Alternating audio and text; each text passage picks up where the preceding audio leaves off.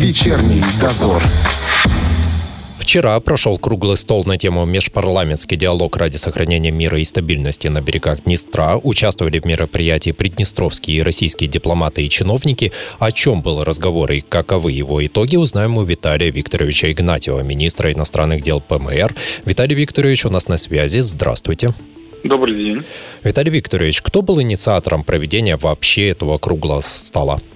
Российская сторона инициировала этот круглый стол, а именно Совет Федерации, Комитет по международным делам Совета Федерации выступил с таким предложением сфокусироваться на двустороннем взаимодействии по анализу текущей ситуации и, собственно говоря, размышлениям по поводу двустороннего сотрудничества в развитии. А цель вообще у этого мероприятия была именно обменяться мнениями или все-таки выработать какие-то решения по итогу? Я полагаю, что целей, в общем-то, было больше, чем одна, да, то есть это комплексное мероприятие. Конечно, это в первую очередь прямой живой обмен мнениями, сверка часов, посмотреть на те тенденции, которые происходят в глобальном, региональном пространстве, в двусторонних отношениях российско-приднестровских. Обратить особое внимание на угрозы, вызовы, проблемы, которые существуют сегодня и для России, и для Приднестровья. И, конечно же, безусловно, действовать вместе, сообща, скоординированно и синхронно на практическом уровне. Как вообще российские дипломаты оценивают ту обстановку, которая складывается вокруг Приднестровья? Я имею в виду и заявления со стороны некоторых представителей Украины, которые звучат, и происходящую милитаризацию Молдовы. В данном случае, если мы говорим о вчерашнем мероприятии, то представляли российскую сторону коллеги из представителей парламента, да, то есть Совета Федерации, там не было представителей МИДа России, там были депутаты, члены Совета Федерации, соответственно, профильных комитетов. И эта оценка, вы видели, она была довольно публичная. Григорий Борисович Карасин, который был ведущим и модератором нашего мероприятия, дал определенную оценку с тем, что ситуация очень тревожная, беспокоит Российскую Федерацию. Это касается и стагнации переговорного процесса, и попыток выдавить Россию из диалога, который мы наблюдаем, и, конечно, региональной безопасности в контексте тех процессов, которые происходят у нас, недавно раскрытого и предотвращенного террористического акта, который мог бы иметь очень негативные последствия для всех нас. Да. То есть оценка, на мой взгляд, объективная, она говорит о том, что ситуация крайне сложная, и для того, чтобы не допускать ухудшения обстановки, необходимо предпринимать определенные действия и решения тоже. Вас, кстати говоря, самого не удивляет, что, наверное, за исключением нашей страны, естественно, и России, остальные страны-участники переговоров 5+2 проявляют, скажем так, вялый интерес к попыткам терактов у нас в Приднестровье? Вы знаете, меня это не удивляет, хотя это довольно парадоксально выглядит. И я лишь повторю слова, которые озвучил наш президент, о том, что почему-то неожиданно как-то угас интерес международных участников к ситуации. Вроде бы речь идет о безопасности. Более того, если мы говорим о предотвращенном теракте 14 февраля, то там пострадать могла высокопоставленная делегация ОБСЕ во главе с действующим председателем организации международной, в которой 57 членов, да, в ОБСЕ. Понятно, что последствия могли иметь очень негативный эффект. Там же и были граждане других государств, нескольких, включая Соединенных Штатов Америки. Но неожиданно, действительно, почему-то западные партнеры как-то скромно наблюдают за ситуацией, вроде бы как им неинтересно. Да, Хотя мы максимально открыты, и, повторюсь, у нас материалы доказательства, материалы следствия и так далее, артефакты, все, что необходимо, вещественные доказательства, все имеется в наличии. Поэтому в этом усматриваем определенную политическую позицию, безусловно. А насколько вообще, смотрите, сейчас происходят постоянные встречи представителей Молдовы, тот же, например, Олег Серебрян встречается все время с европейскими, американскими дипломатами. Они обсуждают различные варианты решения молдо-приднестровского конфликта. Где-то там пытаются какие-то самостоятельно, не пытаются, а просто говорят о том, что могут самостоятельно выработать эти планы, потом их как-то реализовать. Все эти встречи, насколько они опасны, да, Или все-таки это просто, знаете, как разговоры, декларации, играют на публику, но ничего больше за ними не стоит? Ну, знаете, я вот не буду комментировать активность молдавской стороны, потому что это их внутреннее дело, с кем они проводят встречи. И так же, как и наше внутреннее дело, как мы ведем наши международные отношения, с кем мы работаем. Вот поэтому здесь я как бы оставляю эту тему на вот усмотрение Кишинева. Что касается переговорного процесса в целом, да, то, конечно же, у нас есть легитимные сопосредники в переговорном процессе в международном формате постоянного совещания, известном как формат 5+2. Есть наблюдатели, да, известные США и ЕС наблюдатели, сопосредники ОБСЕ, Россия и Украина. И, конечно, вот со стороны непосредственно вовлеченных участников в диалог есть определенная, конечно, пассивность. И здесь я уже неоднократно говорил и вчера подчеркивал, что именно молдавская сторона создала искусственный тупик для переговорного процесса, заблокировала диалог, потому что и ранее подписанные договоренности они не исполняют, и создаются новые проблемы, которые в социально-гуманитарной сфере, которые негативно сказываются на условиях жизни приднестровцев. Более того, предпринимаются политизированные элементы давления, в том числе с включением уже Уголовного кодекса Молдовы, да, с учетом тех поправок в Уголовный кодекс, которые можно назвать законом о сепаратизме и так далее. То есть все это ведет к дестабилизации. Все это разрушает переговорную динамику. И в то же время не хотят решать и простые отраслевые вопросы, гуманитарные. Их очень много, да? Но и не хотят садиться за стол переговоров на уровне руководителей государства, президентов Молдовы и Приднестровья. Но это означает, что молдавская сторона просто не готова и отказывается от диалога. Ей нечего сказать в рамках того формата, международно поддерживаемого. А я повторюсь, ни один из участников переговорного процесса, включая Кишинев, не высказывался против работы в этом международном формате. Но тем не менее... А декларации остаются декларациями, а дела говорят об обратном. Поэтому молдавская сторона, конечно, ищет какой-то активности и создает видимость активности за пределами переговорного процесса. Конечно же, все понимают, что решение молдо-приднестровских отношений и конфликта – это в первую очередь дело двух сторон. И здесь отказаться от диалога с Приднестровьем или избегать вот такого рода общения, конечно, это невозможно, это бесперспективно. Поэтому мы видим в этом определенную политизацию, определенная попытка отвлечения внимания, создания видимости какой-то бурной активности.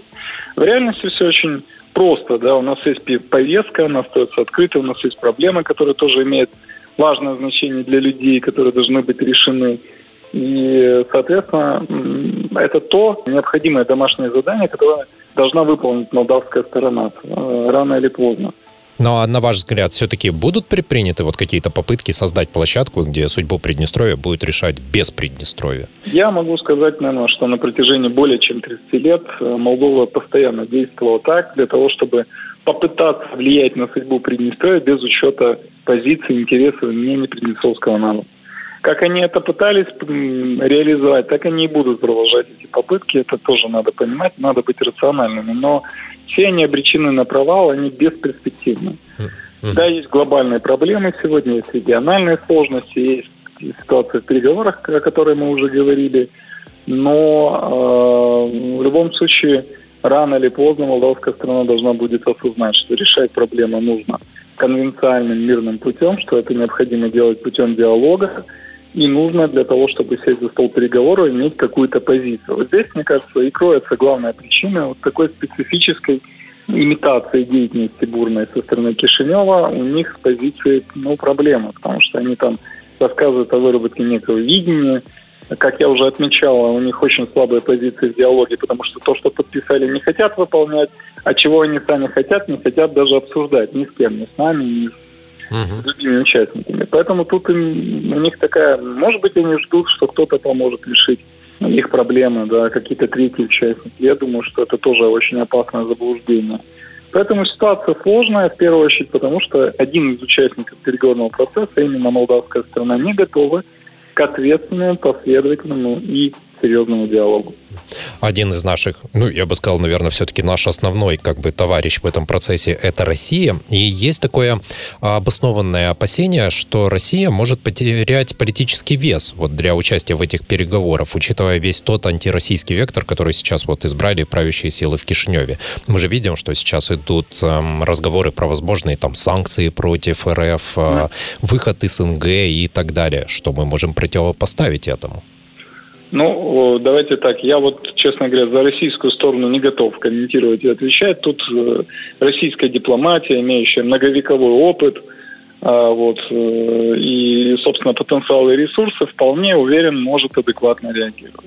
Вот. Наша же задача продолжать работу в рамках прозрачного формата, в рамках абсолютно мирного формата и в рамках той повестки, которая, повторюсь, имеет во главе угла права и интересы людей. То есть все вопросы из повестки, которые сегодня стоят, которые являются открытыми, они направлены на то, чтобы снимать проблемы, улучшать жизнь людей и минимизировать рестрикции, ограничения, которые используются против Приднестровья. Вот это для нас важнейший приоритет. И Россия тоже является неотъемлемым участником этих процессов. Кстати, наиболее таким, на мой взгляд, равноудаленным, объективным, последовательным. Но да, вы правы, у нее очень сейчас непростая ситуация нашего стратегического партнера, и это тем более требует более активных, более таких серьезных решений на всех уровнях. Поэтому тут я уверен, что российские коллеги в полной мере понимают риски и сложности. Не могу не спросить, в ООН на Совете по правам человека впервые вот за долгое, как мне кажется, время была поднята тема Приднестровья, и сделал это глава нашего представительства в России. Так вот, Леонид Манаков говорил о нарушении прав приднестровцев властями Молдовы. Вот как считаете, его выступление это вообще изменит как-то ситуацию? Есть надежды, что нас услышат, да, на столь серьезной площадке, как ООН? А главное, как-то на это отреагирует, на то, о чем мы рассказываем? Ну, во-первых, история сотрудничества Приднестровья с ООН уже насчитывает длительный период, это более 10 лет. Угу. Более того, это взаимодействие у нас продолжается на таком системном программном уровне. У нас есть планы работы, у нас есть программа, которую мы реализуем. Все это получило определенный импульс с момента назначения специальным докладчиком по правам человека в Приднестровье господина Хаммерберга в свое время.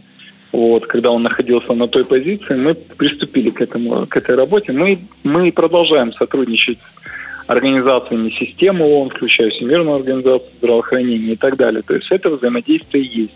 Это уже, на мой взгляд, очень хорошо.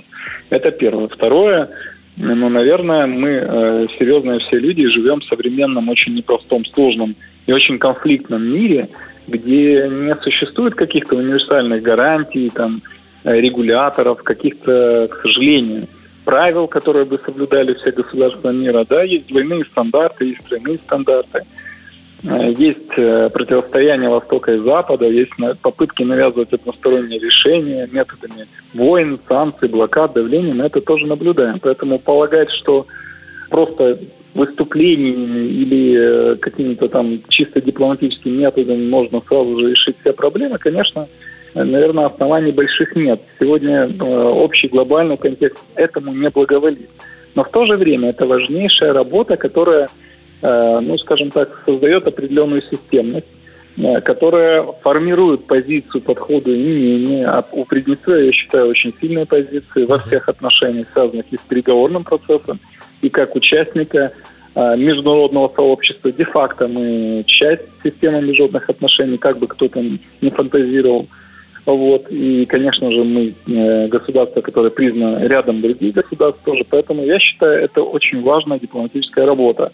Не нужно как-то, упрощать процесс и полагать, что вот с одними какими-то простыми активностями можно добиться каких-то результатов. Нет, это комплексная работа, которую надо проводить на всех площадках, включая, конечно же, безусловно, площадку Организации Объединенных Наций.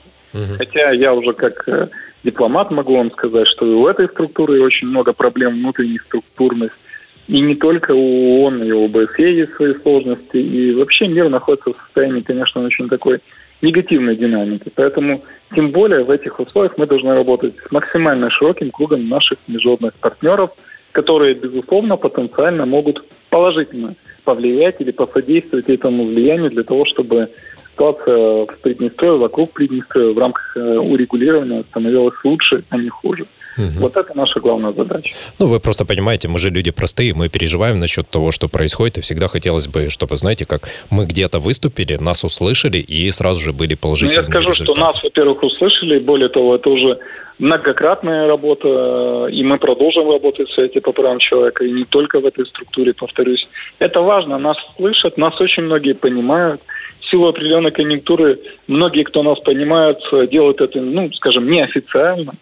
И, повторюсь, у нас есть все необходимые аргументы, которые доказывают, что Приднестровье – это абсолютно миролюбивое государство, это абсолютно, с точки зрения дипломатии, последовательное, открытое государство, да, конструктивно настроенное. И это очень хороший багаж, который позволяет нам рассчитывать на то, что выгодно сотрудничать с Приднестровьем всему конструктивно настроенному мировому сообществу. А это значит, что у нас есть хорошая перспектива на будущее. Позвольте вас спросить, вы и ваши коллеги уже почувствовали на себе действие так называемого закона о сепаратизме? Ну, я просто спрашиваю, потому что это очень сильно усложняет, как я понимаю, вашу работу. Ну, во-первых, санкции давления на Приднестровье, они повсеместны. И, знаете, вы помните историю, когда я как политический представитель был там допрошен, ну не допрошен, задержанный, обыскан, так скажем, да? Как это даже назвать, не знаю, усиленно досмотрен органами в аэропорту. Они сорвали вылет мой, который планировался. Соответственно, это было, естественно, еще до принятия таких изменений в Уголовный кодекс Молдовы, поэтому давление есть повсеместное, оно практически всегда существовало в разные периоды, сильнее, слабее, но оно было и есть.